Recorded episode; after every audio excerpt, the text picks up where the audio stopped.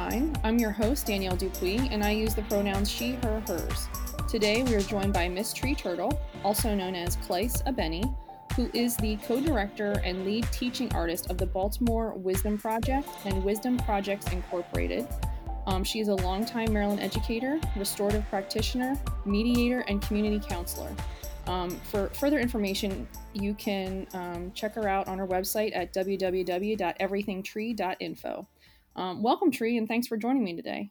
Oh, I'm just so delighted and honored and humbled to be with you.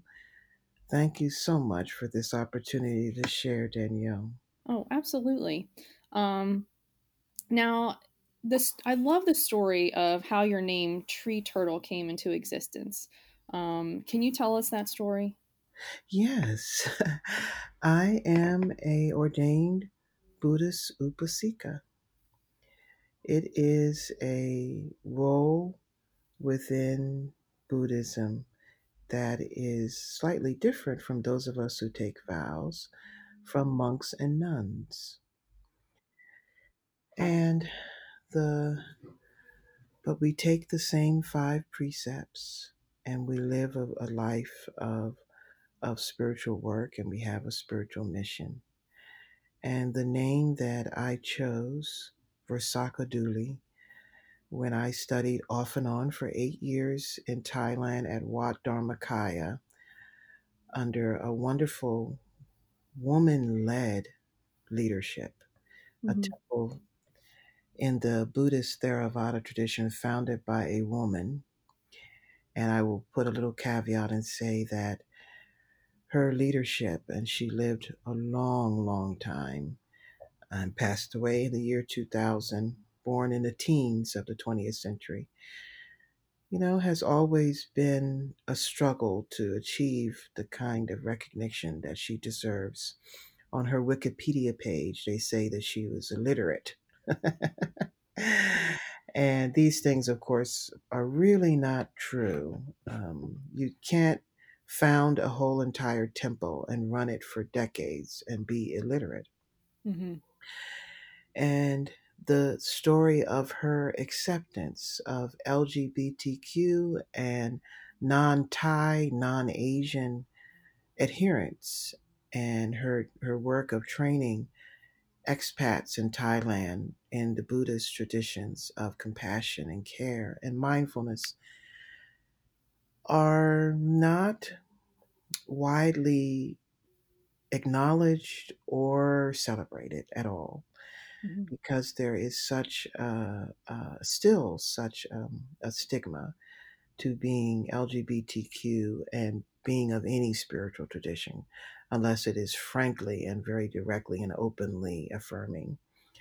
Mm-hmm. So, those of us who flocked to her and went to Thailand and trained with her and members of her circle who are LGBTQ, there's still this reluctance not to have us uh, be put forward. But nevertheless, my life was changed by her, and my vow name and my legal name is Tree Turtle, which is the translation of Versaka Duli and English translation. I, I chose English translation when I changed my name legally because the accent markings in the Pali language were not reading through on forms, especially in the digital sphere. Mm-hmm. They would come up in, in, as mismarkings, and I wanted my name to be clear to the public.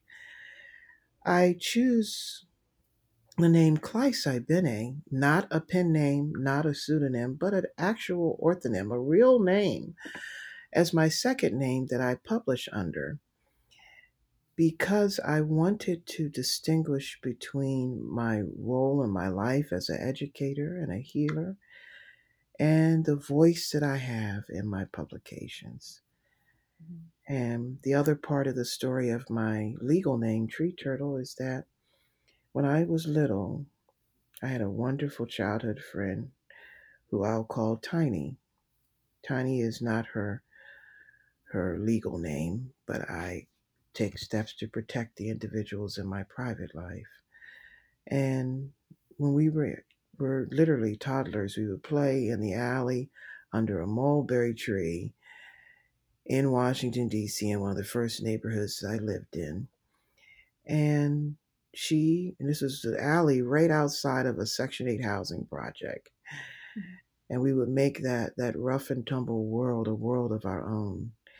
And we would play anthropomorphically. Uh, and she would want me to be an animal, and I would want to hear her to be an animal, and and we we would would argue gently with each other about which animal we were going to be, and finally, she allowed me to be a tree, and or animal, or should I say plant, and and then I also was able to be a turtle, and and those those those those energies stuck with me from our childhood games and they've been some of the the longest senses of myself that I've ever had to be a creature that has built-in protection the turtle to be a creature like a tree that's rooted but yet also branching out at the same time. So it's very long resonances that I wanted to to honor and continue within my name. So that's the story of my name.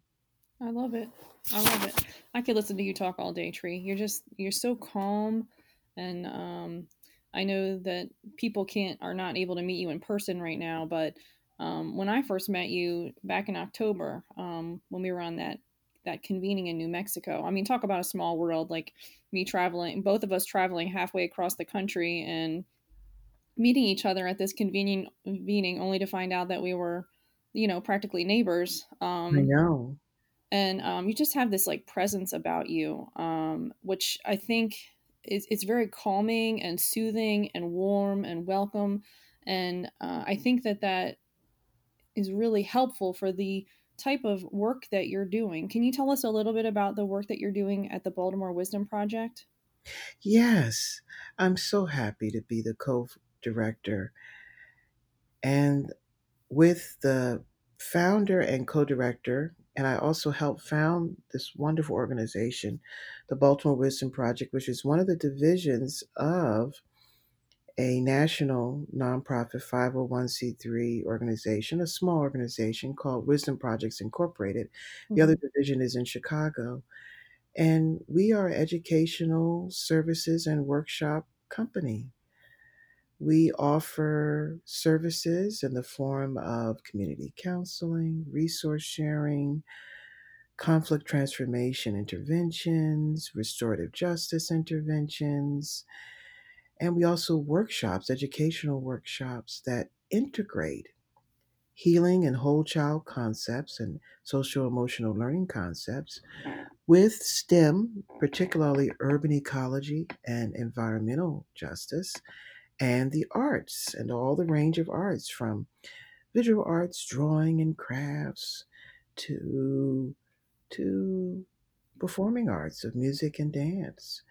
And we offer these services and workshops to both children and youth from pre K to high school and the adults that care for them. And a large part of our work is offering trainings to teachers and educators and how to be caretakers and peacemakers within the community using the tremendously wonderful principles of restorative practices, restorative justice, mindfulness, cognitive behavioral therapy, and other behavioral health management ideas and practices. And this mm-hmm. work has been very dear to me. Outside of the Baltimore Wisdom Project and Wisdom Projects Incorporated, I've been doing this same work, amongst other things in my life, since 1986 for oh. about 34 years. And I just feel so honored to have given my life to be a caretaker and a peacemaker.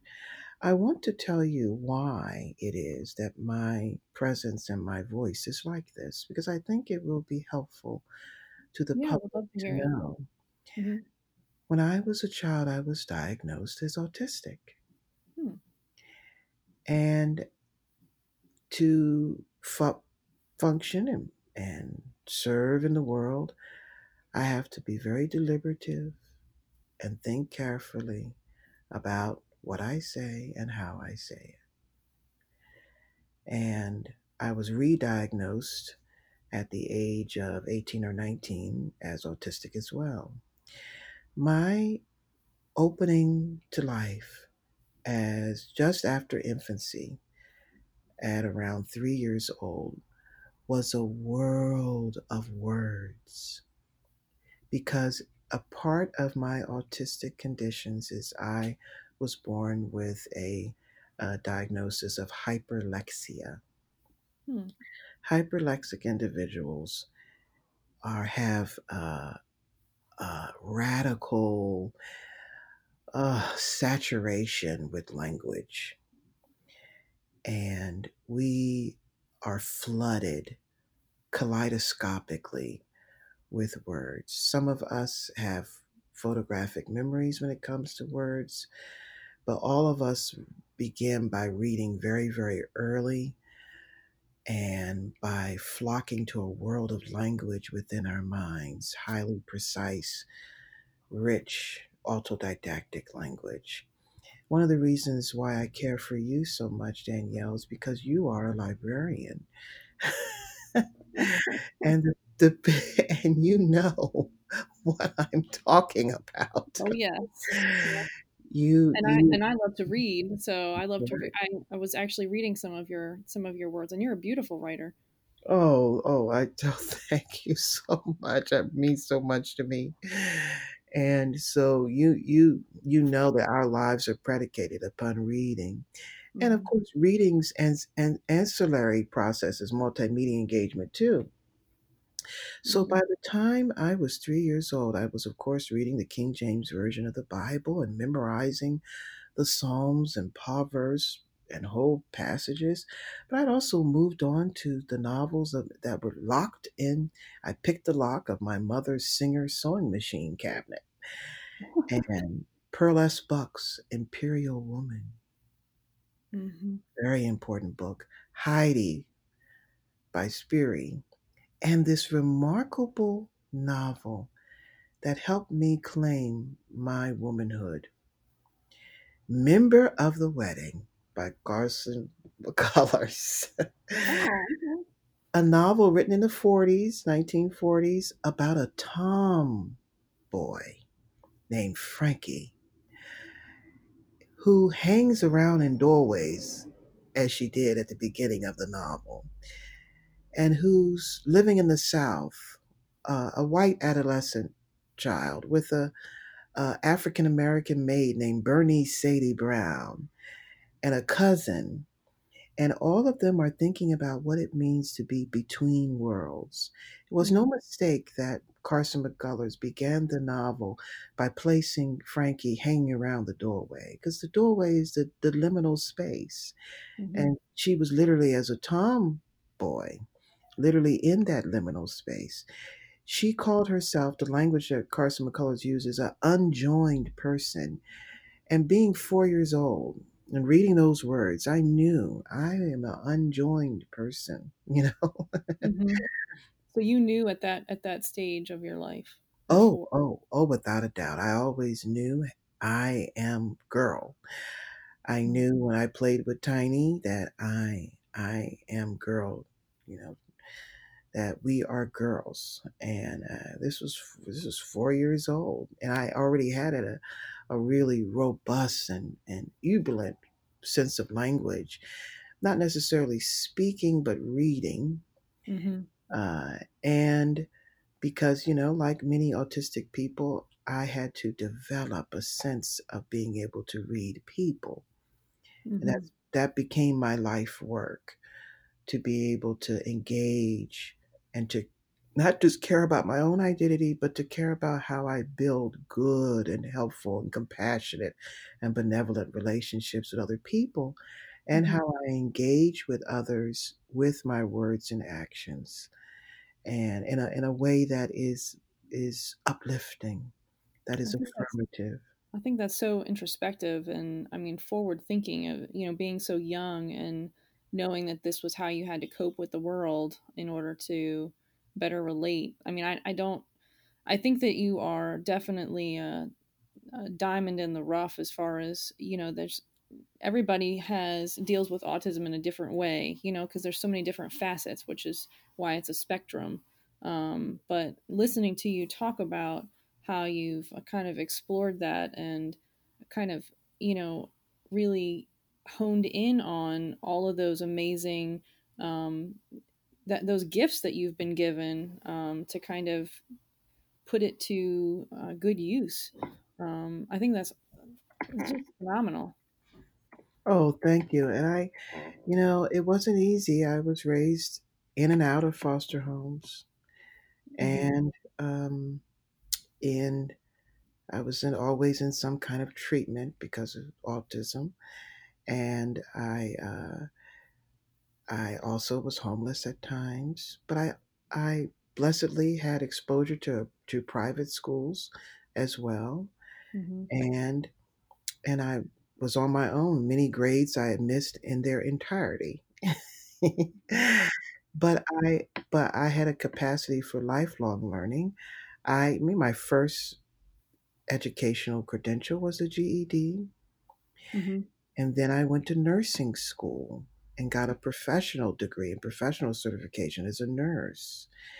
And only then later did I attend and graduate from college and then go on to do two master's degrees and it took me a while to, to, to emerge but but because of poverty and because i did not have parents in the way that others have parents and and because i've been on my own it took you know it took a while to be able to afford it and to struggle through and but it has made me trauma informed deeply trauma sensitive and trauma informed and Mm-hmm. also disability aware as a lifelong disabled person and who's now older and physically disabled, as Mm-hmm. well as having being autistic, it is very dear to me and important to me to have educational services that that speak to all children and youth, but that also care about the 504 kids and the IEP kids and the ones who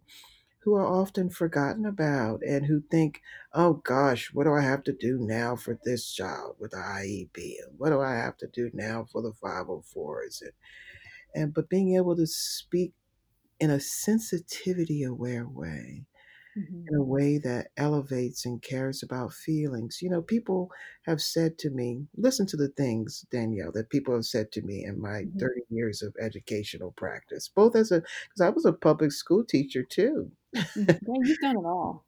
in grades 6 through 12 Mm-hmm. and uh, including a, a really hard tough struggle as a high school teacher at lake clifton high school here in baltimore lord have mercy but i um i have been told children just want attention oh they just want attention don't don't don't don't mind them and i have to remind the person look It is in the nature of a child to need attention and to want attention. It's okay. Let's just give it to them a bit. We don't have to have it be overly indulgent, but let's just give it to a little attention. I, see you, Jimmy. I care about you, Jimmy. Come on over here, Jimmy.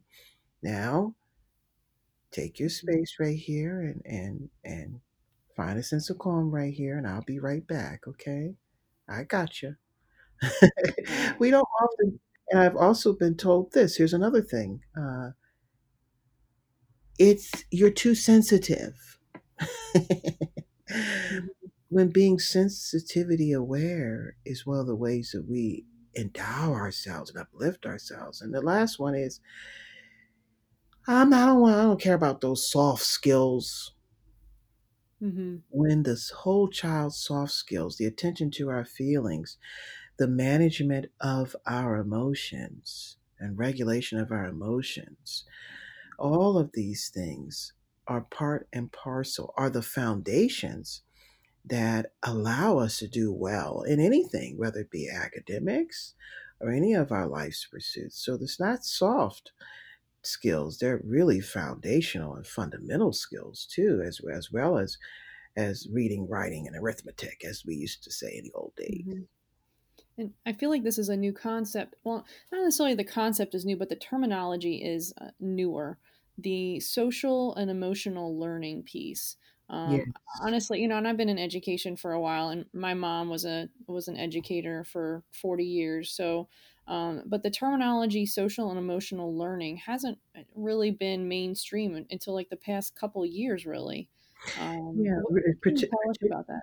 particularly after 2010. That's when it really started taking off. But it's been around. CASEL, uh, eh, really beautiful work in creating this, the collaborative for academic, social, and emotional learning. CASEL, C A S E L. Mm-hmm. They were created in the, in the mid 90s, 94, 95, and really rolled out those five SEL competencies uh, which have you know become very very important self-awareness self-management social awareness relationship skills responsible decision making and so they've been around with us with a while but one of the things that that has happened is they've become a whole culture and network of building them into our schools has become embraced as we have learned that the problems of No Child Left Behind and the Common Core have arisen. And Mm-hmm. we have really seen that the the ineffectiveness of those models have really become aware. They were pushed hard, the Common Core and the No Child Left Behind, by many, many, many, many forces, including not just government, but also corporate cultures. Mm-hmm. And but they forgot in their high stakes, trauma laden way to emphasize whole child and social emotional learning concepts. At the same time, something happened within our schools. States began to defund drastically both K through 12, pre K through 12, and colleges and universities. And the costs for maintaining schools, whether it be in an urban school district or the rural districts, really became drastically high and infrastructure drastically low and uncared for. Mm-hmm. And so the schools became havens for classroom mismanagement, all kinds of issues to try to keep up with these new standards and the new high stakes anti healing, anti loving competencies. You know, before it's not like there was a lot of social emotional learning, but at least there were that kind of real cultural care and, and love and infrastructure was good in many times, even within districts that struggle with poverty and crime. But Mm-hmm. by the 1990s, late 80s, 1990s, the real problems started and the the remedies were ineffective and did not care about the actual children and people. Wanted them to behave Mm-hmm. instead of to behold the world with curiosity, with love, with tenderness and kindness, as well as with, as we always say, rigor. So I really celebrate, and I've become a huge proponent, and was back in the day as well, of of these these five competencies and of of the whole CASEL movement and the the social emotional learning SEL movement. And I had already been doing it even before CASEL invented these these competencies and concepts through restorative practices and mindfulness in schools, but have updated and integrated SEL into the body of my work post 1990s and beyond. Mm-hmm. So it was really wonderful to meet you within the context of our SEL networks, you know. Yeah, yeah. That's the new family that we're now a part of. Absolutely. Um, and I, the, I guess what I, I'm curious to know is, you know, you've worked a lot with, um, with a lot of kids, with a lot of educators. What, what is something that you wish educators knew and could would put into practice like right now? Uh, I think that we're all in kind of like a high stress time at this moment because people are trying to reach their kids. Um, you know, kids are trying to get access to technology so they can participate online in classes but um, you know like what what would be one thing that we could put into practice now that would be helpful to our students high stakes create high stress mm-hmm. when we set the stakes high instead of caring about excellence in a de stressed way, then we set ourselves up for helplessness, for stereotype threats, and for areas of inachievement. Mm-hmm. I believe in realizing an educational world where everybody gains their own pathway in their own way towards achievement and excellence. But I believe that the fetishization of a form of perfectionism and stress laden, trauma laden high stakes, even in the scheduling of a day where there's very little time to go from one thing to another in that high stakes way, even to the over perpetuation of testing, so that the testing rather than truly enhancing learning, becomes a way to invigilate, to scold the learning, and to create internal competition and external competition that really blitz out. And only those with money to have extra tutoring and extra preparation are able to survive in that educational ecology. This is what I wish for our educators today to calm down, have mercy, to take your time, to Mm-hmm. schedule in a way that is similar to how you process when you're teaching at home, right? Mm-hmm. Where you're able to have the calm and the the focus and the tenderness to allow your children to discover and behold instead of only to, to make it and make it and to hit a mark. Only the most advanced Olympic athletes are able to do those high stakes performances. Mm-hmm. We're not robots, androids, or Olympic athletes. Not all dancers are the high ballerinas on the principal level, right?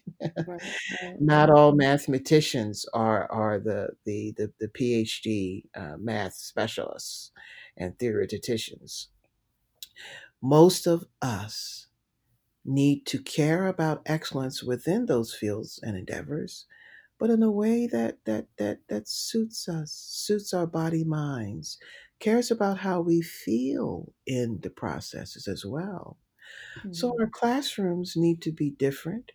Our schedules need to be different and more caring, more trauma informed, more sensitive, more attuned to the feelings more taking of the time, less high stakes, and our evaluative systems need to be quite different. We found that within the COVID-19 pandemic that children really suffer when they're given poor grades and not given latitude and understanding on their assignments. Mm-hmm. We we have found, woo, the discovery that that getting any kind of grade or mark in and of itself is a can be a quite traumatizing endeavor when you're managing a lot of things in your life emotionally.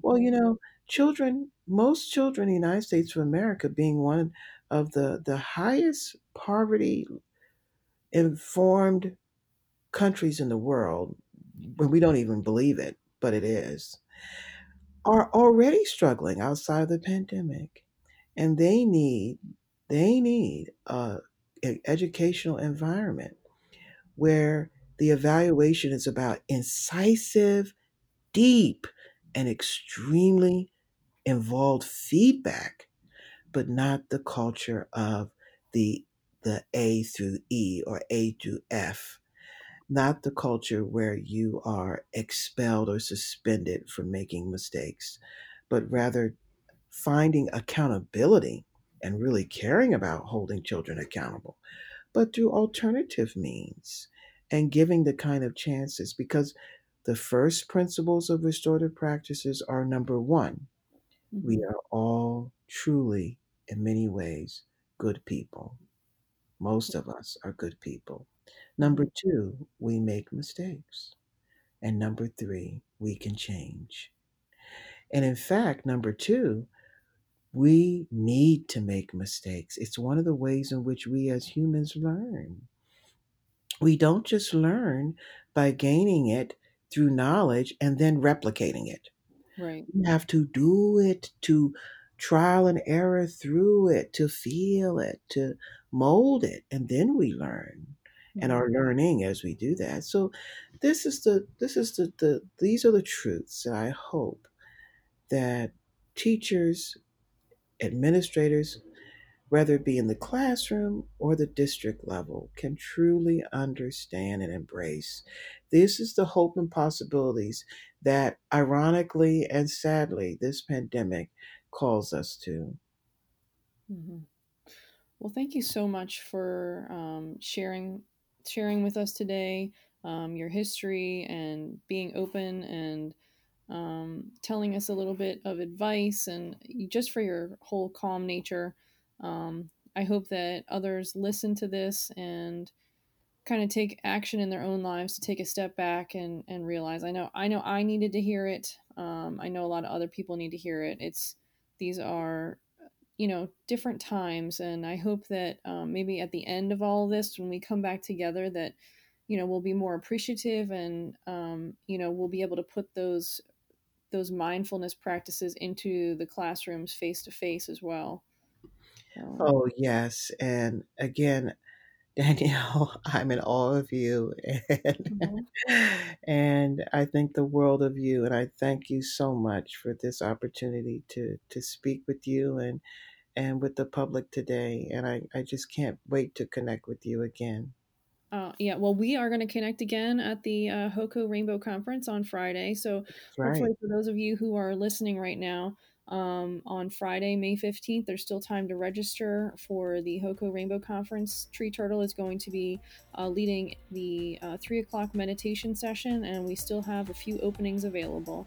Um, so, we look forward to experiencing that with you on the 15th. Oh, wonderful. Stay well and blessings to you, dear friend. You too. Thank you so much. Okay, signing off. Bye bye. There's still time to register for the HOCO Rainbow Conference on May 15th, 2020. We'll accept registrations up through Tuesday, May 12th, 2020. And you can visit bit.ly slash capital HCPSS and then rainbow. So bit.ly slash HCPSS rainbow. You can also follow us on Instagram and Twitter at HCPSS underscore pride. The music featured at the start and end of our podcast is Work by Kevin MacLeod from Incompetech.com, licensed under Creative Commons by Attribution 4.0 license.